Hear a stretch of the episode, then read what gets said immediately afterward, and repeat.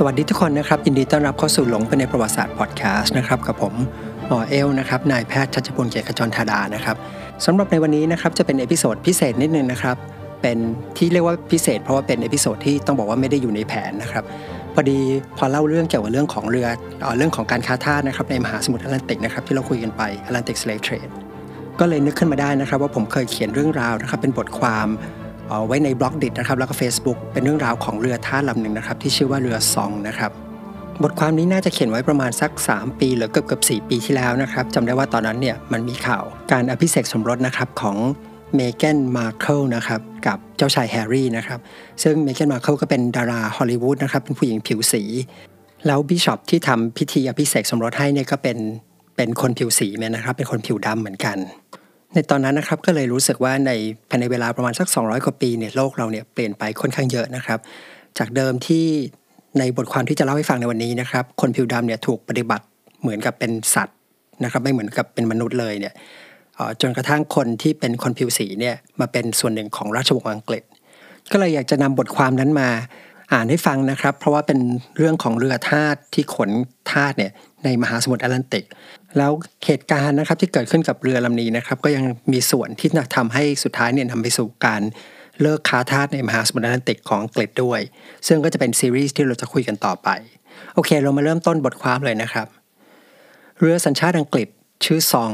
แล่นออกจากชายฝั่งแห่งหนึ่งของทวีปแอฟริกาเมื่อวันที่ 6 กันยายน คริสตศักราช 1781 หรือประมาณ 240 ปีที่แล้ว เรือลำนี้แม้ว่าจะชื่อฟังดูแปลก ฟังดูไม่เหมือนเรือสัญชาติอังกฤษสักเท่าไหร่ เพราะเดิมทีเดียวเรือลำนี้เป็นเรือของชาวดัชแต่โดนอังกฤษยึดมา จึงยังใช้ชื่อเดิมแต่ออกเสียงเพี้ยนตามสำเนียงของอังกฤษว่าซอง เรือซองแล่นออกจากชายฝั่งพร้อมกับสินค้าที่บรรทุกอยู่เต็มท้องเรือกว่า 442 ชีวิต ใช่ครับ เรือซองลำนี้เป็นเรือขาทาสและด้วยความที่ทาสเป็นสินค้าที่มีราคาสูง กัปตันเรือจึงพยายามบรรทุกสินค้าลงไปในใต้ท้องเรือให้มากที่สุดเท่าที่จะเป็นไปได้ โดยท่าทั้งหมดจะถูกล่ามให้นอนเรียงกันเป็นตับ การขนท่านในรอบนั้นจึงบรรทุกคนไปมากกว่าที่ปกติเรือจะบรรทุกได้ประมาณสองเท่าสองเดือนผ่านไป แต่เรือยังลอยลำอยู่กลางมหาสมุทรแอตแลนติก โดยปกติแล้ว เส้นทางเดินเรือนี้จะใช้เวลาประมาณ 60 วันก็จะถึงจุดหมาย แต่ครั้งนี้เนื่องจากคลื่นลมไม่เป็นใจ เรือจึงเดินทางมาได้แค่ครึ่งทางเท่านั้นเอง และที่กลางมหาสมุทรแห่งนี้ ความตายก็เริ่มเกิดขึ้นบนเรือ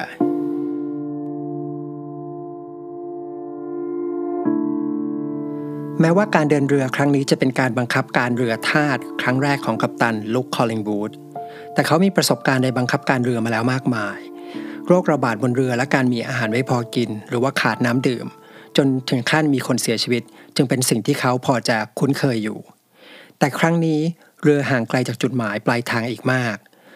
โรคท้องเสียที่กำลังระบาด บวกกับภาวะขาดอาหารทำให้ลูกเรือเสียชีวิตไปแล้ว 7 คนจากทั้งหมด 17 คนด้วยกัน แต่ที่แย่กว่านั้นคือทาสที่ขนมา 400 กว่าชีวิต ป่วยตายไปแล้วมากกว่า 50 คน และที่ป่วยแต่ยังไม่เสียชีวิตก็มีเพิ่มมากขึ้นเรื่อยๆ ถ้าคิดเป็นเงินทาสคนหนึ่งขายได้อย่างน้อยๆ ก็ 30 ปอนด์ทาสที่ทยอยเสียชีวิตไปเรื่อยๆ ทีละศพทีละศพ มื่อคิดเป็นเงินจึงมีมูลค่ามหาศาลคำถามที่กัปตันคอลเลนวูดต้องตอบให้ได้คือ เขาจะหยุดการรั่วไหลของเงินเหล่านี้ได้อย่างไร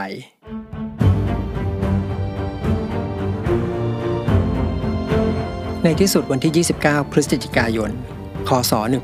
1781 กัปตันคอลลิงวูดก็ตัดสินใจเรียกลูกเรือทั้งหมดมาประชุม และอธิบายวิธีการที่เขาคิดขึ้นมาให้ฟัง สิ่งที่เขาต้องการให้ลูกเรือทำ คือการจับทาสที่ป่วยโยนทิ้งลงทะเลให้หมด เขาอธิบายเหตุผลที่อยู่เบื้องหลังแผนการนี้ว่า ถ้าทาสป่วยจนเสียชีวิตบนเรือ เราก็ต้องโยนศพทิ้งทะเลอยู่ดี แต่ถ้าทำแบบนั้นเราจะไม่ได้เงินจากบริษัทประกันภัยเลย เพราะกรณีแบบนี้จะเข้าข่ายว่าเราดูแลจัดการสินค้าไม่ดี สินค้าจึงเกิดเสียหาย แต่ถ้าเราอ้างว่าคลื่นลมไม่เป็นใจทำให้การเดินเรือช้ากว่าที่คิดไปมาก น้ำจืดที่เตรียมไว้จึงมีไม่พอดื่ม เราเลยต้องโยนทาสส่วนหนึ่ง ทิ้งลงทะเลไป ในกรณีนี้บริษัทประกันจะต้องจ่ายค่าความเสียหายให้เรา เพราะจะเข้าข่ายกฎข้อหนึ่งที่เรียกว่า general average กฎที่ชื่อว่า general average นี่บอกไว้ว่า กรณีที่มีเหตุฉุกเฉิน หรืออันตรายเกิดขึ้นกับเรือ และจำเป็นต้องโยนสินค้าทิ้งลงทะเลเพื่อป้องกันปัญหาที่จะเกิดขึ้นกับเรือ เช่น เรือโดนพายุแล้วกัปตันตัดสินใจที่จะโยนสินค้าทิ้งลงไป หรือสละชีวิตลูกเรือบางส่วน เพื่อคุ้มครองเรือ หรือชีวิตของคนส่วนใหญ่บนเรือ บริษัทประกันจะชดเชยความเสียหายนั้น ให้กับเจ้าของเรือและก็นักลงทุนที่ลงทุนกับการเดินเรือรอบนั้น ลูกเรือหลายคนเมื่อได้ฟังแผนของกัปตันเนี่ยก็ตกใจแล้วก็โตเถียงว่าวิธีการนี้เป็นการฆ่าคนอย่างเลือดเย็น แต่กัปตันคอลลิงวูดก็โตเถียงว่า ถ้าปล่อยให้ทาสป่วยตายบนเรืออย่างช้าๆมันจะทรมานกับทาสมากกว่า แต่การจับทาสโยนลงทะเล จะทำให้ทาสเสียชีวิตอย่างรวดเร็ว ซึ่งสามารถมองได้ว่าเป็นการให้ความปราณีกับทาสหรือจะเรียกว่าเป็น win-win situation อย่างแท้จริง ก็คือทาสก็สบายไม่ต้องทรมาน กัปตันและนักลงทุนก็ได้เงินทดแทน สุดท้ายลูกเรือทั้งหลายก็ต้องยอมทำตามคำสั่งของกัปตัน เพราะว่าตามกฎแล้วคำสั่งของกัปตันถือเป็นสิ้นสุด ไม่มีใครสามารถจะเถียงได้ ลูกเรือจึงต้องลงไปที่ท้องเรือ เพื่อเลือกว่าจะนำทาสคนไหนไปทิ้งทะเล ในรอบแรกสุดนั้น ลูกเรือเลือกเด็กและผู้หญิงมาทิ้งทะเลทั้งหมด 54 ชีวิตด้วยกัน สาเหตุที่เลือกเด็กและผู้หญิงก่อน เพราะว่าเด็กและผู้หญิงมีแรงน้อยกว่า มีแนวโน้มที่จะขัดขืนต่อสู้น้อยที่สุด อันตรายที่จะเกิดขึ้นกับลูกเรือจึงน้อยที่สุด หลังจากที่มีการโยนทาทิ้งทะเลรอบแรกไปแล้ว รอบต่อๆไปก็เริ่มจะง่ายขึ้นสองวันถัดมา กัปตันก็ตัดสินใจสั่งให้โยนทาทิ้งลงทะเลอีกรอบ คราวนี้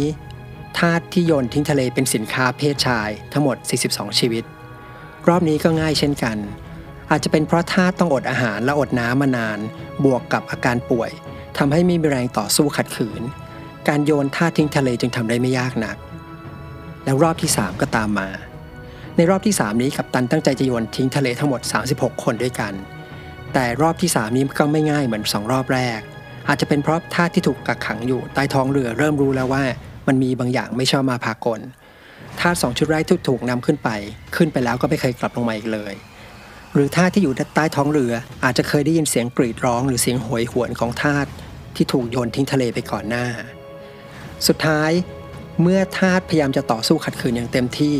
กัปตันจึงต้องใช้วิธีจับทาสทั้งหลายล่ามโซ่เข้าไว้ด้วยกัน จากนั้นก็ล่ามเท้าของทาสคนแรกไว้ด้วยลูกเหล็ก โดยหวังว่าเมื่อโยนลูกเหล็กลงทะเลไปแล้ว น้ำหนักของลูกเหล็กเนี่ยจะสามารถลากทั้งหมดให้จมลงทะเลไปพร้อม ๆ กัน แต่การจับทาสมาล่ามโซ่ก็ไม่ง่าย สุดท้ายทาสจำนวนหนึ่งประมาณ 10 คนก็สามารถดิ้นหลุดรอดไปได้ แต่ก็ไม่รู้ว่าจะหนีไปไหน จึงตัดสินใจกระโดดฆ่าตัวตายลงทะเลไป ส่วนทาสส่วนที่เหลือ ก็จมลงไปก้นทะเล พร้อมกับลูกเหล็ก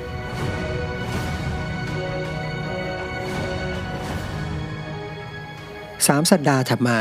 เรือซองก็แล่นเข้าสู่ท่าเรือของจาไมกา พร้อมกับท่าที่เหลืออยู่ทั้งหมด 208 คนท่าทั้ง 208 คนนี้ถูกขายไปในราคาเฉลี่ยตกคนละประมาณ 36 ปอนด์ซึ่งถือว่าเป็นเงินที่เยอะมาก แต่กัปตันก็ยังหวังว่าเขาจะทำเงินได้มากกว่านี้ เมื่อบริษัทประกันจ่ายชดเชยค่าเสียหายคืนให้ โดยที่เขาไม่รู้เลยว่าสุดท้ายเขาจะไม่มีโอกาสได้ใช้เงินเหล่านี้เลย เพราะอีกสามวันถัดมาเขาก็เสียชีวิตลง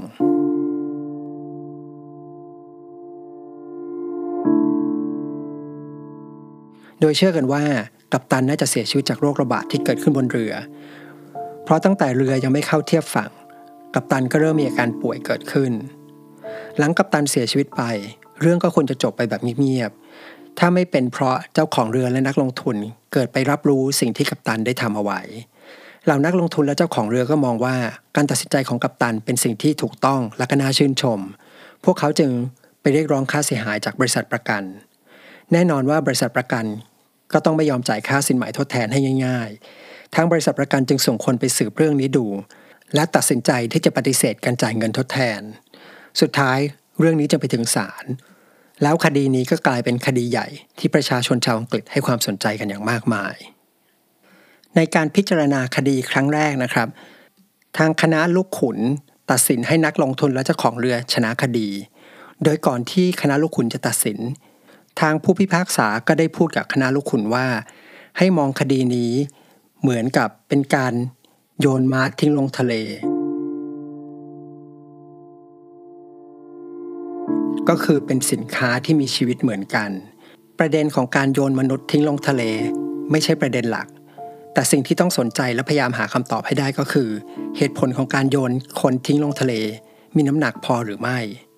และคณะลูกขุนก็เห็นว่าการมีน้ำจืดไม่เพียงพอดื่ม เป็นเหตุผลที่มีน้ำหนักพอ ที่จะโยนทาสทิ้งลงทะเลศาลก็เลยมีคำสั่งตัดสินให้ทางฝั่งเจ้าของเรือชนะคดีไป ทีนี้ตรงนี้ผมขอเบรกนิดนึงนะครับ ผมจะขอเสริมจากที่เคยเขียนไว้นิดหนึ่งนะครับ ก็คือผู้พิพากษาที่ตัดสินคดีนี้นะครับ คือ Earl of Mansfield นะครับที่น่าสนใจก็คือว่า Earl of Mansfield เนี่ย ก่อนหน้านี้เพิ่งตัดสินคดีไปคดีหนึ่งนะครับที่เกี่ยวข้องกับทาสเหมือนกัน ซึ่งปัจจุบันคดีนี้เนี่ยรู้จักกันในชื่อว่าเป็น Somerset Case นะครับซึ่งเคสก่อนหน้าก็เป็นเคสดังเหมือนกันนะครับแล้วก็ตัดสินให้ทางทาสเนี่ยเหมือนกับได้รับการปลดปล่อย ดังนั้นเราอาจจะพูดไม่ได้นะครับ อาจจะไม่สามารถกล่าวหาได้ว่าทาง Earl of Mansfield เป็นคนที่ไม่เห็นคุณค่าของมนุษย์นะครับ แต่ด้วยวิธีคิดหรือว่าหลักการบางอย่างของชาวอังกฤษในยุคนั้นเนี่ยทำให้ผลการตัดสินเนี่ยเป็นแบบนี้ ซึ่งตอนที่เราคุยเรื่องของการ เลิกซื้อขายทาสในมหาสมุทรแอตแลนติกนะครับซึ่งเป็นซีรีส์หน้านะครับเราจะได้ไปดูในส่วนนี้เพิ่มเติมนะครับจะเล่าเกี่ยวกับเรื่องของการดีเบตให้ฟังสักเล็กน้อยนะครับเราจะได้เห็นว่ากรอบความคิดของคนยุคนั้นเนี่ยกับยุคเราเนี่ยมันต่างกันโอเค กลับมาที่บทความนะครับ แต่บริษัทประกันก็ยังไม่ยอม แล้วก็ยื่นอุทธรณ์ต่อ และรอบนี้ทางบริษัทประกันก็มาพร้อมกับหลักฐานใหม่ว่า ในวันที่เรือเข้าเทียบท่านั้น มีการบันทึกไว้ว่าบนเรือมีน้ำจืดเหลืออยู่ 420 แกลลอน ซึ่งน้ำจืดจำนวนเท่านี้มีมากพอที่จะดื่มได้โดยไม่ต้องโยนธาตุลงทะเล และก่อนจะโยนธาตุลงทะเลรอบที่ 3 ก็มีฝนตกลงมาด้วยทำให้เขาอ้างว่าไม่มีน้ำจืดเพียงพอจึงฟังไม่ขึ้น และเพราะหลักฐานใหม่นี้เอง บริษัทประกันก็เลยไม่ต้องจ่ายค่าสินไหมทดแทน ให้กับเจ้าของเรือและนักลงทุน แล้วคดีก็จบลง โดยลูกเรือและทุกคนที่เกี่ยวข้องกับเรือ ไม่มีใครโดนลงโทษในฐานะของฆาตกรที่ฆ่าคนตายไป 140กว่าคน อย่างไรก็ตามนะครับ ด้วยความที่คดีนี้เป็นคดีที่ใหญ่มาก และคนให้ความสนใจกันทั่วอังกฤษทำให้ความโหดร้ายป่าเถื่อนของธุรกิจท่าเนี่ยถูกเปิดเผยให้กับประชาชนทั่วไปได้รับรู้ จริงอยู่ว่าชาวอังกฤษเนี่ยรับรู้เรื่องของการมีการค้าทาสมานานนะครับและหลายคนก็มองว่าเป็นธุรกิจที่ดีกับประเทศ แต่ด้วยความที่การค้าทาสเนี่ยมันเกิดขึ้นห่างไกลออกไปนะครับ เกิดไปในดินแดนที่ชาวอังกฤษเนี่ยส่วนใหญ่ไม่รู้จักไม่เคยไปด้วยซ้ำนึกภาพไม่ออก แล้วเกิดขึ้นกับคนผิวดำที่ชาวอังกฤษเนี่ยไม่คุ้นเคย ประชาชนส่วนใหญ่ก็เลยไม่รู้ว่าธุรกิจการค้าทาสเนี่ยมันโหดร้ายแค่ไหนขึ้นนึกภาพไม่ออก แต่หลังจากที่คดีก่อนหน้านะครับก็คือ Somerset Case นะครับดังขึ้นมา หรือว่าคดีนี้นะครับก็คืออเรื่องของเรือซองเนี่ยก็เริ่มมีการขับเคลื่อนทางสังคมเนี่ยเพื่อให้ยกเลิกนะครับหรือว่าเลิกการค้าทาสข้ามมหาสมุทรแอตแลนติกเนี่ยเกิดขึ้น และยิ่งคดีเนี่ยดำเนินไปนานขึ้นนะครับความโกรธแค้นของสังคมเนี่ยก็สะสมมากขึ้น จนสุดท้ายอีกประมาณ 50 ปีต่อมา อังกฤษก็ผ่านกฎหมายยกเลิกการค้าทาส ในมหาสมุทรแอตแลนติกออกมา ซึ่งก็แบบจะเป็นเรื่องราวนะครับที่เราจะคุยกันต่อไปในซีรีส์หน้า ซึ่งก็คือเรื่องของการเลิกซื้อขายทาสในมหาสมุทรแอตแลนติกสำหรับวันนี้นะครับก็ขอจบ episode นี้ไว้ตรงนี้นะครับ แล้วเราก็มาเจอกันใหม่ในซีรีส์หน้าเลยนะครับ สวัสดีทุกคนครับ